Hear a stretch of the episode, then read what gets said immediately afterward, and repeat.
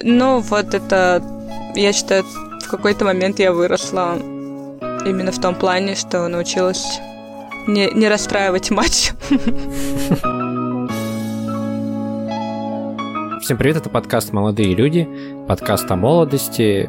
Я его ведущий, меня зовут Руслан Хасанов, мне 27 лет. Я тоже ведущая этого подкаста, и меня зовут Штейнберг Екатерина, 27 лет. Наш подкаст о тех, кому 20 с плюсом лет, о проблемах, с которыми мы сталкиваемся, а мы с ними тоже сталкиваемся, о том, как мы их переживаем, и, собственно, своими переживаниями и проблемами мы делимся с вами и рассказываем о них. Предыдущие наши выпуски вы можете, интересные выпуски, вы можете послушать на любых платформах, где слушаете подкасты, также на YouTube-канале. Оставляйте лайки, комментарии, ваши отзывы мы все их с удовольствием читаем, обращаем внимание. И если у вас есть какие-то пожелания, это еще лучше. Не стесняйтесь и поддерживайте нас, пожалуйста. На самом деле, правда, обратной связи очень не хватает. Мы каждый раз задумываемся, а так ли мы все сделали. А, может быть, нам чего-то не хватает в подкасте.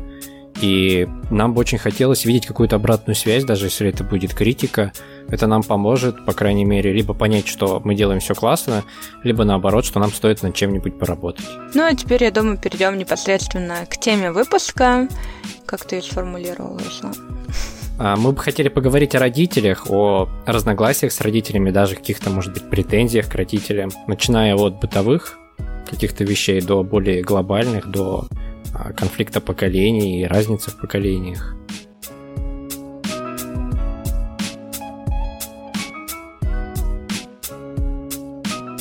Вначале, конечно, хочется сказать, что, возможно, у вас после этого выпуска сложится мнение, что у нас какие-то какие огромные конфликты с нашими родителями, но на самом деле это они просто люди, у которых есть до, достатки и недостатки, и мы, конечно же, их любим и много времени проводим в семье, и у нас нет каких-то огромных сложностей во взаимоотношениях или глобального недопонимания. Мне сразу не хочется, чтобы этот эпизод не выглядел, как, знаешь, такая какая-то буча, которую ты гонишь на родителей, которые все делают да. не так. Жалоба всемирная. Да. Это просто... Это те же вещи, которые я, например, со своими родителями так или иначе все равно обсуждал. То есть это не будет какое-то откровение за их спинами, они прекрасно все это знают, о чем я собираюсь здесь поговорить. Кстати, мне было бы мне бы очень хотелось, чтобы они тоже сделали какой-нибудь подкаст и нас обсудили. Но на самом деле я с мамой тоже, ну я как бы слышу много от нее обратной связи, что она думает про меня и ну, в принципе, про, про нынешнее поколение. Я согласна по поводу того, что всегда, когда жалуешься на родителей, Почему-то так получается, что в конце собеседнику всегда надо сказать, что, ну, на самом деле ты любишь свою маму, своего папу, и твоя жалоба — это, в принципе, мне кажется, все люди имеют жалобу на своих родителей. Я не могу представить человека, который абсолютно полностью согласен со своим родителем, если только один не давит авторитетом на второго. Сначала я не хотел упоминать бытовые проблемы все-таки, потому что они связаны больше с тем, что я, что мы живем с родителями вместе. Они не то чтобы влияют на меня, мне кажется, что они влияют больше на них. А, мне кажется, они сами себе усложняют жизнь, и сейчас я, да, опять же говорю, говорю о быте, и очень много тратит энергии на те вещи, которые, на которые не стоит тратить. Ну, наверное, нужно привести пример, чтобы было понятнее. О, ладно, давайте я приведу пример с гаражом. Папа, например, бардак в гараже. Каждый раз, когда он что-то пытается сделать, я вижу, как он кучу энергии тратит на то, чтобы там, грубо говоря, найти какой-то инструмент в этом бардаке. И я сам тоже с этим сталкиваюсь, когда там хочу что-то помочь или сам хочу что-то сделать. Ну, тут, наверное, важно помнить, что мы живем в частном доме, поэтому... То есть гараж – неотъемлемая часть всего. Там инструменты хранятся, и все. Ну и, короче, я, стал... я сам с этим сталкиваюсь и понимаю, что ему еще тяжелее в этом плане, еще тяжелее тратить эту энергию, находить эту энергию.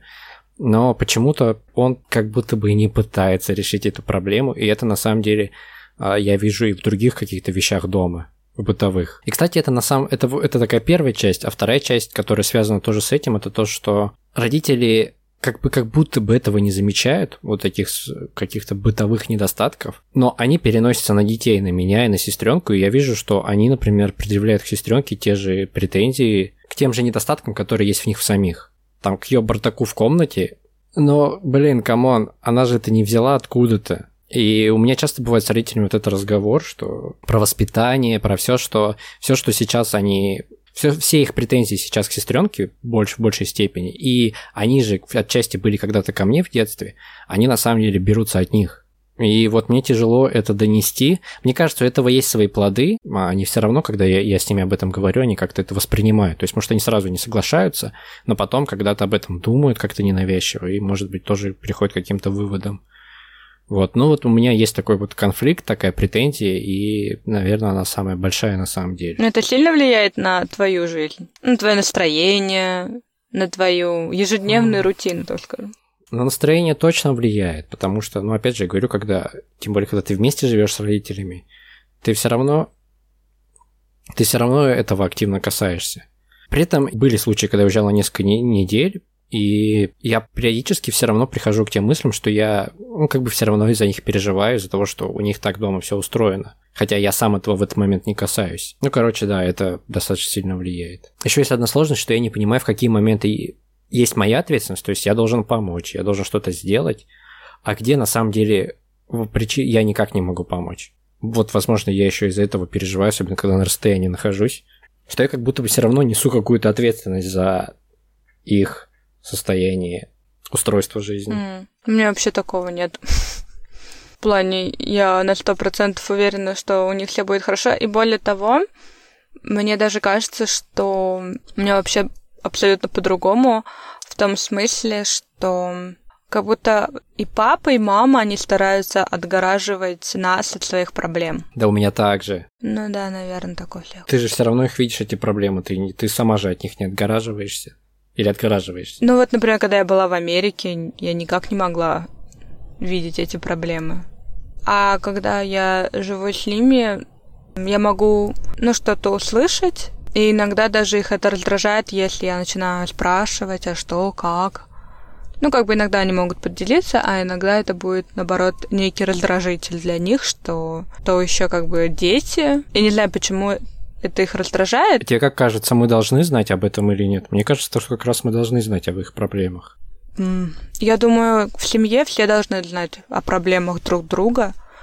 Это не значит, что мы все можем друг другу помочь, но знать, что происходит, это правильно. Я всегда удивляюсь в фильмах, где настолько далеки семьи, члены семьи друг от друга, что они не знают о каких-то там, что кого-то уволили уже полгода назад, или что там проблемы с отношениями уже давно, ну, что-то типа такого, знаешь. Мне всегда это удивляет, потому что, да, может быть, я не могу помочь им, особенно если это как связано с финансовыми проблемами или вопросами постройки дома. Тем не менее, я думаю, поделиться со мной надо. Может быть, я даже как смогу помочь. Папа-то уж вообще закрытый себе человек. Мама более. Но все равно не всегда... Не, не всегда они готовы. Я говорю, их даже как будто бы раздражает, если я сама буду активно что-то узнавать. Поэтому каждый раз, когда мама со мной чем-то делится, свободно, без каких-либо эмоциональных блоков, я не знаю, без вот этого раздражения, ну, мне всегда это очень приятно, я стараюсь продолжить этот разговор. Но, тем не менее, понятно, как бы я не всегда могу помочь, это факт. Но интересно, это работает для меня, это работает также в обратную сторону. Если у меня какие-то проблемы, раньше я... Это тоже, кстати, по поводу... Точнее, как я изменилась за 7 лет в мои вот, вот эти 20-е годы. В 20 лет я очень... Я прям всем, всеми своими проблемами делилась с мамой. И для меня как бы неважно какая-то проблема, просто я делилась с ней не для того, чтобы она мне помогла ее решить, я делилась просто, чтобы поделиться. Но в какой-то момент я поняла, что для мамы очень тяжело те проблемы, где она не, не может внести свой вклад, те, которые она не может исправить, ей прям это, ну, она прям это переживает. И я, до меня это не сразу дошло, дошло только со временем, если, когда я ей что-то рассказываю, делюсь, и я смотр, начала замечать, что она прям злиться может. И я сначала, ну, до меня дошло, почему происходит это, потому что была, это была ее даже фраза, по-моему, что она сказала, ну а что я-то могу сделать? И ее такое, ну ничего. И я поняла, что она злится, что ничего-то как раз она не может сделать, и мне-то от этого все равно, а ей тяжело. Она также со своими проблемами, она сама всегда все исправляет. Она такой человек, что она все контролирует, и она все может помочь сделать, все исправить. И ну, как бы мне неохота делать мою маму еще более несчастной, и я начала контролировать вот этот поток своих жалоб. Потому что не- некоторые жалобы, они же вообще просто на эмоциях, там, плохой день, да, ну, то есть эта проблема, может быть, есть всегда, но вот именно сегодня она такая особенное, потому что у тебя плохое настроение, тебе принесли плохое кофе, ты не съела круассан. Это все, что, о чем я мечтаю на карантине, кофе с круассаном. О май гад, ох уж эти проблемы высшего общества. Несвежие круассаны. Ну, в общем, ну это так. И я поняла, что вот сейчас я уже контролирую то, что я ей говорю. И у меня нет такого с моей сестрой, например, потому что у нас не очень похожи в этом плане характеры. Мы просто изливаем друг другу информацию. Она мне, я ей. И у нас нет чувств таких, что мы должны друг другу чем-то помочь, ну, кроме там словесно. Поэтому иногда то, что я могу сказать своей сестре, потом все равно узнает моя мама, потому что моей сестры вообще ничего не держится. Ну, вот это, я считаю, в какой-то момент я выросла именно в том плане, что научилась не, не расстраивать мать. Ну, кстати, про делиться, я вспоминаю, а, что у меня был момент в школе, когда я не делился с родителями своими школьными проблемами. И когда я начал делиться, все стало гораздо лучше в школе. И они помогли решить многие проблемы школьные. Там, э, начиная от буллинга и заканчивая какими-то там проблемами с учебой, которые были. А вот в университете, наоборот, я, я гораздо меньше делился, и мне от этого, наоборот, лучше было. Я знаю, что мне не всегда с родителями легко разговаривать, там, делиться какими-то а, переживаниями. Для меня это действительно такой очень стрессовые разговоры, причем я вижу, что они как бы стараются приободрить, показать, что ладно, все хорошо, туда-сюда. Но мне все равно тяжело решиться на такие разговоры. И даже когда меня, может, спрашивают что-то, ну, тоже я чувствую какую-то нервозность в себе, которая сразу начинает появляться. То есть мне почему-то в эти же моменты хочется закрываться. Интересно, чего вот это зависит? Ну, открытость. Раньше я думала, что ну, все мы открыты с родителями, если, ну, родители воспринимают адекватную информацию, которую мы им даем. Ну, твои же адекватно воспринимают информацию, но тебе от этого все равно некомфортно делиться всем. Мне кажется, это очень сильно связано с какими-то моментами из глубокого детства, из раннего детства, и их нужно как-то, наверное, с психотерапевтом, ну, со специалистами прорабатывать и понимать, как и что mm. работает. Наверное, да. Ну, то есть, например, мой папа в 20, там, когда ему было 20, ну, 30 лет, и мой папа сейчас, когда ему 50, это, это два разных человека абсолютно по темпераменту. Да, согласна. Более спокойные они сейчас. Да. Мои. Ну, что, они, тоже, они тоже растут, они тоже многое понимают, тоже, мне кажется, более спокойно относятся к каким-то вещам, поэтому мы, наверное, тоже такие будем. Прикинь, мы будем еще более спокойные, чем сейчас.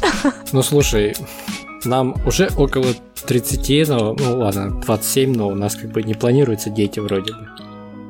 Я не знаю, как у тебя там дела в самоизоляции, но у меня не планируется. У меня тоже. Ну слушай, вот смотри, мы сейчас с тобой обсуждали больше такие проблемы семейные, которые в узком кругу крутятся, но ты вообще говорила о поколенческих штуках, что у тебя мама считает, что наше поколение хуже. Ну-ка вот эту тему давай-ка развивай.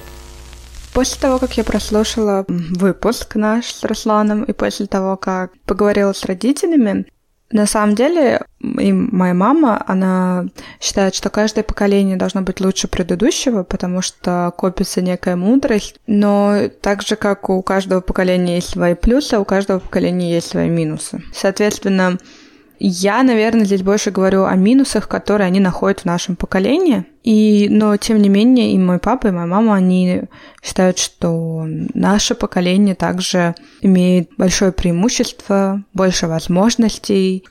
Поэтому все, что я буду говорить здесь далее про поколение, это больше именно про то, как их поколение видит, какие минусы они видят в нашем поколении.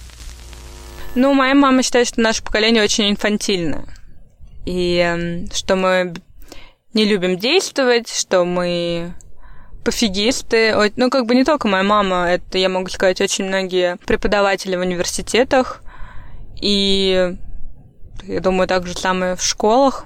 Люди постарше, так скажем, э, за 50, иногда даже за 40, выражают вот эту мысль, что поколение за поколениями дети становятся более безразличные, более пофигистичные.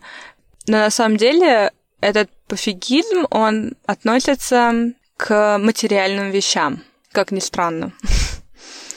То есть, как будто бы мы не хотим зарабатывать, мы не хотим делать быстро семью, создавать семью быстро, да, чтобы за кого-то отвечать, кроме себя.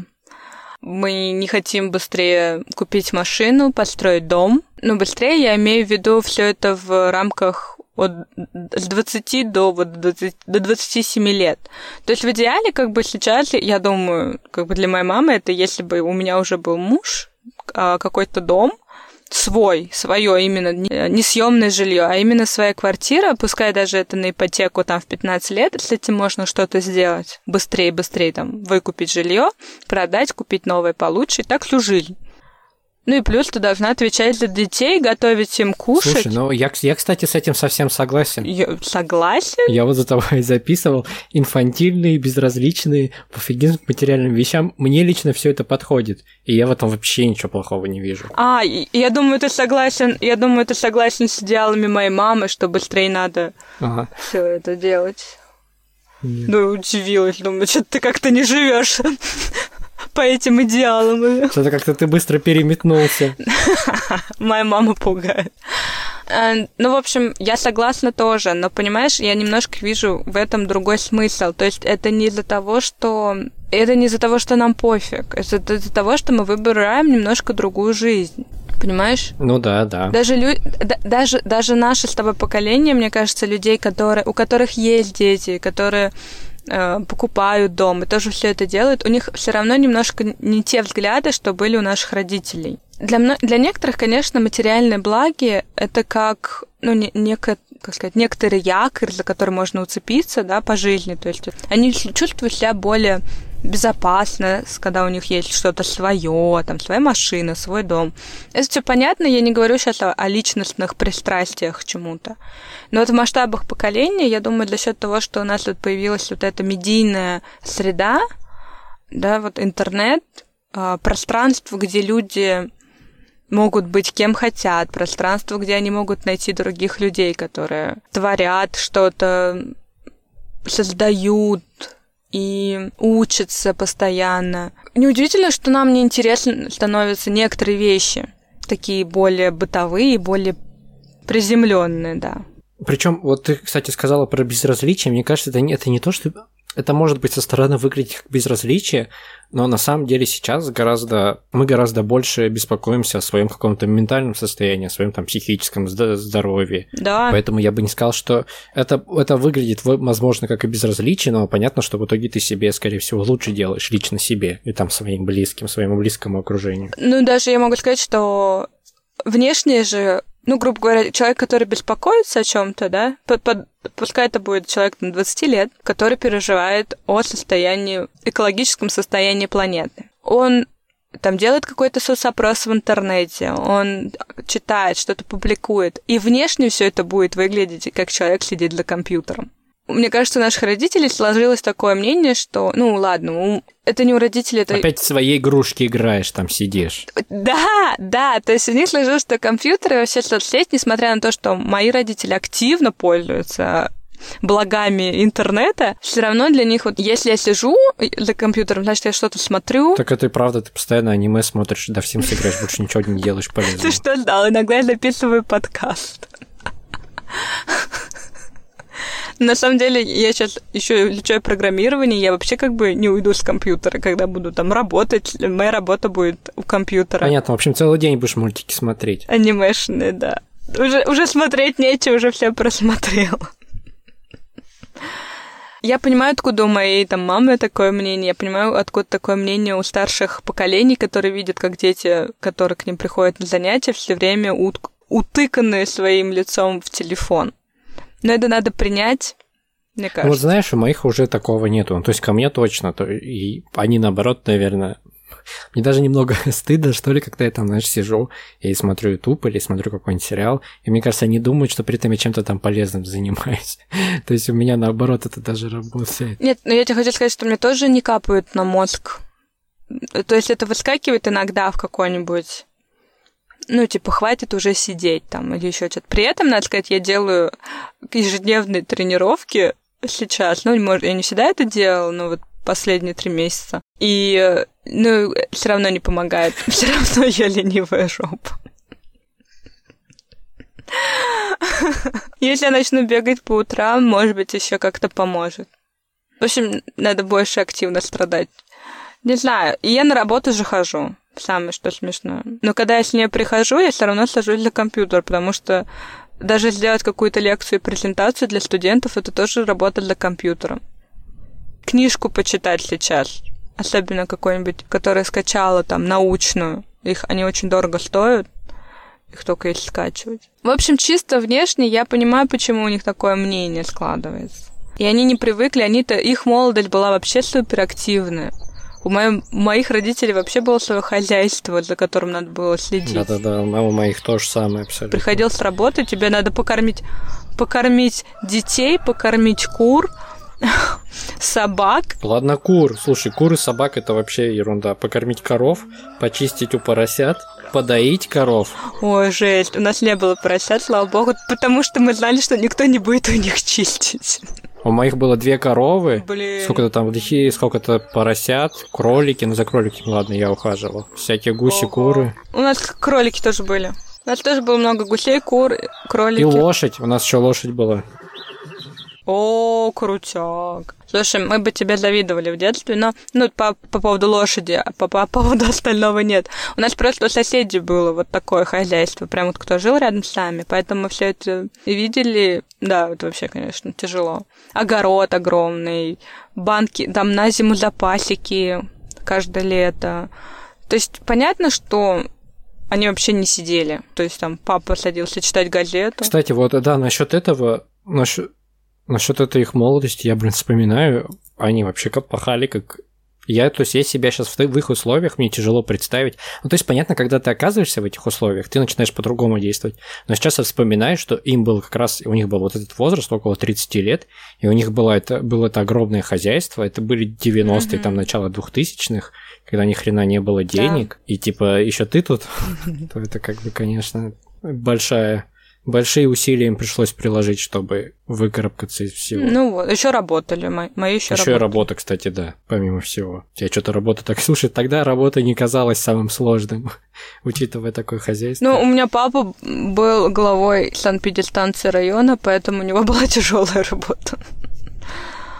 Ну, Как бы мама уходила в декрет, я не знаю, как там мама, но я думаю, тоже, блин, работа все равно работа, 8 часов каждый день, это все равно тяжело. Какая бы ни была на самом деле. Ну, в общем, поэтому я могу понять, откуда все это пришло, но тем не менее, периодически, когда мы с мамой ругаемся на эту тему, ну, мне обидно. То есть у меня нет какого-то... Я, во-первых, не хочу ничего доказывать, ну, потому что, я думаю, ты и я очень такие неконфликтные люди. И я понимаю, что это бессмысленно что-то доказывать, только вот потом, когда-нибудь, может быть. Когда будут какие-то реальные плоды всех моих сейчас усилий. Слушай, а это как выражается? Вот тебе мама прям говорит, да вы там вообще ваше поколение или как? Не-не, она не говорит «вы». Она, ну, во-первых, во-первых, я помню, она еще видео посмотрела. Ой, это видео посмотрели только, наверное, ленивые. Это было видео про то, что как телефон и социальные сети, что, в общем, наше поколение, люди, которые сидят в интернете, особенно подростки, которые вот сейчас, да, деградируют. И там есть, типа, научное объяснение, почему. Вот, если честно, я настолько... Мама такая, вот, посмотри, вот что смотреть, какой-то старый пень в очках, типа сделал исследовательскую работу. С учетом того, что исследовать социальные сети это вообще, ну, последние пять лет только, я думаю.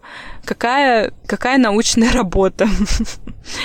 За пять лет вы заметили рост дебилов? Да, дебилов, дебилов в категории 60 с плюсом лет. Нет, знаешь, я что думаю? Просто сейчас дебилы сидят в интернете тоже. И они иногда высказывают свое мнение, не очень качественное да, или просто пишут. Как бы, ну, просто видно там иногда по человеку, по его там комментариям, что он не очень, что уровень его жизни не, некачественный, что он не особо развит, что у него нет высшего образования или так далее. Сейчас это вычислить намного быстрее, благодаря этим соцсетям. Возможно, может быть, поэтому ну, в любом случае, раньше как бы все ничего никто друг друга не знал, пока не встретится. Понятно, что сейчас вот это все больше, мне кажется, просто не знают, как на это реагировать, может быть, старшее поколение. Но вот это, вот это видео, просто это мне преподавательница показала, бабушка моя мне отправила, мама тоже это смотрела. Я думаю, блин, да ладно. Мне кажется, это спланированная была акция, они специально тебе договорились, чтобы ты, тебе это видео скинуть. Я просто вообще даже близко не понимаю, что за видео. Ну ладно, окей, я понял. Как бы я бы тоже не знала. Это не то, что я его искала, знаешь. Ну, я такое видео же не одно, Руслан. Вообще, как бы много... Инф... Я просто замечаю, что есть информация... Нет, слушай, но вот эта сама идея, она как бы... Это же стандартная идея о том, что старое поколение лучше типа нового нового. Да, да, да, да, да. А новое, оно обычно очень ленивое, и оно еще деграданты. Но также было типа с моими родителями, когда папа рассказывал, как они слушали Beatles, Rolling Stones, и все и старшее поколение вообще было в шоке. Вы слушаете музыку наркоманов, ну, понятно, понятно. Ну, тогда, получается, это просто вот эта стандартная история. Я, мне просто сначала казалось, что ты имеешь в виду что-то такое, что-то прям относящееся только к нашему поколению, а сейчас Тогда был Битлз, а теперь компьютер, или даже не компьютер, а телефон мобильный. Угу. Ну так и есть. Причем интересно тот факт, что как бы родители, э, ну, мои бабушки, дедушки, в конце концов, все равно тоже слушали все эти песни. Ну, через какое-то время, когда они не стали, не стали столь запрещенными, да. И родители тоже пользуются и играми даже пользуются в телефоне. Я к тому, что как бы они тоже этим занимаются, но почему-то для них вот то, что это влияет на наше поколение. Если честно, мне кажется, вот поколение, например, мои племянники, да, одному там 8, другому 2. Мне вообще любопытно, как они будут. У меня двухлетний племянник уже знает, как YouTube пользоваться. Реклама появляется, да, все надо пропустить что можно нажать вверх и посмотреть, какие видео еще предлагаются. Короче, это наши прямые конкуренты, надо им начинать внушать, что они отсталое поколение. Уже, что они уже безнадежны. О, сказать, ребята, но вы потеряны просто. Восемь лет, а уже такая бестолочь.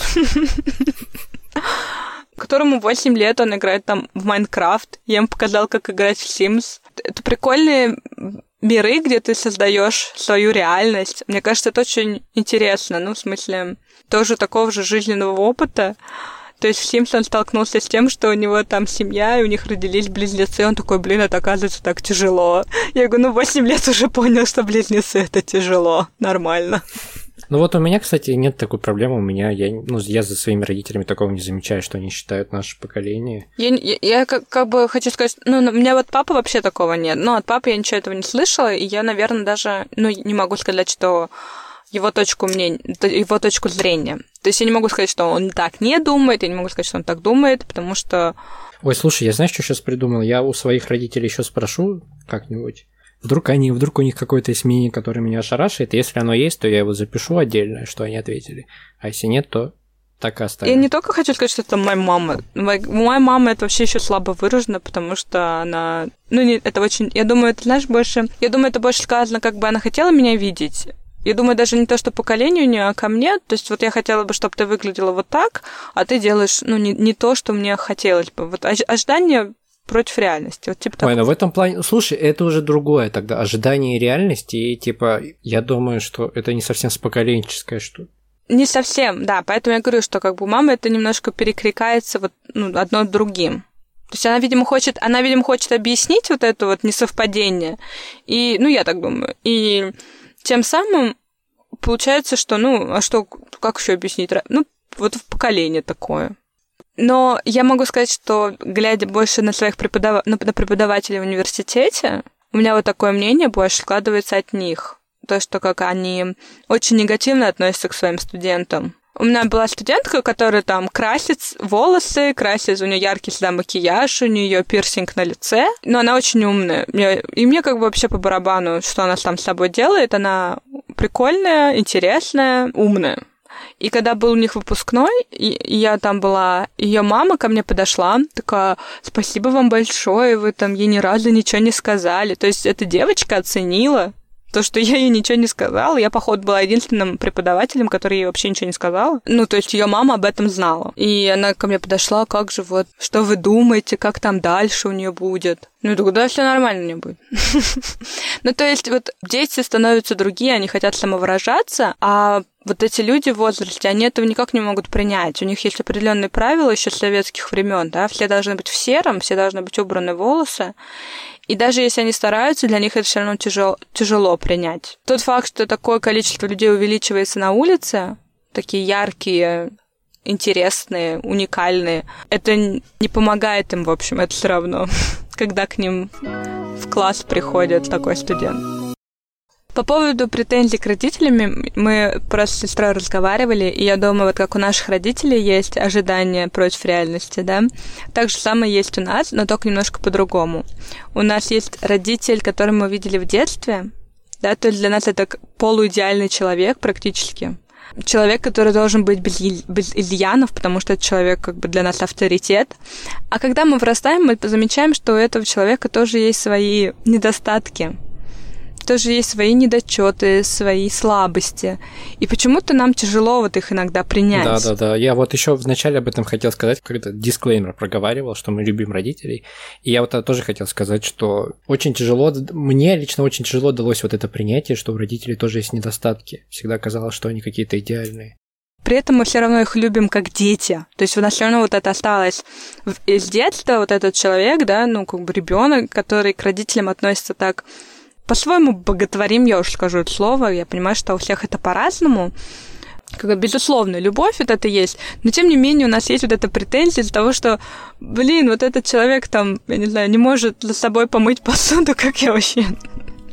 Или там вот еще что-то, да, какой-то еще недостаток. У всех там свои обычные, человеческие, то есть, которые... И у нас также, наверное, будет с нашими детьми.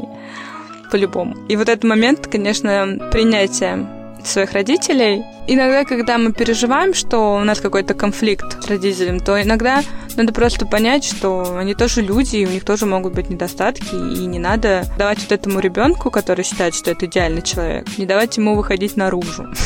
Образ идеального родителя надо примерять к реальному родителю. Спасибо большое, что послушали наш подкаст. Я надеюсь, некоторые мысли, которые сегодня были сказаны, были понятны. Хотя бы некоторые. Напишите об этом, обязательно об этом вам.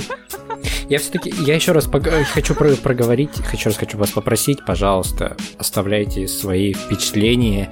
Конечно, понятное дело, что немногие дослушали до конца, это как бы неизбежно, но те, кто дослушал, если вы нам оставите отзывы, напишите комментарии и расскажете, что нам улучшить в подкасте или все здорово, опять же, то будет очень, мы будем очень признательны, будем очень, будем признательны за другую поддержку, за платную. Вы можете поддержать нас на сайтах Пусти и Patreon. Это, конечно, не обязательно, потому что мы вам и так благодарны за то, что вы нас слушаете. Да, и также можете помочь нам распространять наш подкаст, а именно может быть, выкладывать истории с хэштегом, отмечать название. Мы тоже будем за это очень благодарны, потому что на самом деле подкаст очень тяжело развивать, и одна из самых, я думаю, работающих э, моделей для развития подкаста это сарафанное радио, поэтому мы будем очень благодарны, если вы отметите нас хэштегом stories, а может быть даже если вы знаете нас лично, отметите нас. Спасибо. Спасибо большое за прослушивание. Всем пока. Не болейте. Всего доброго.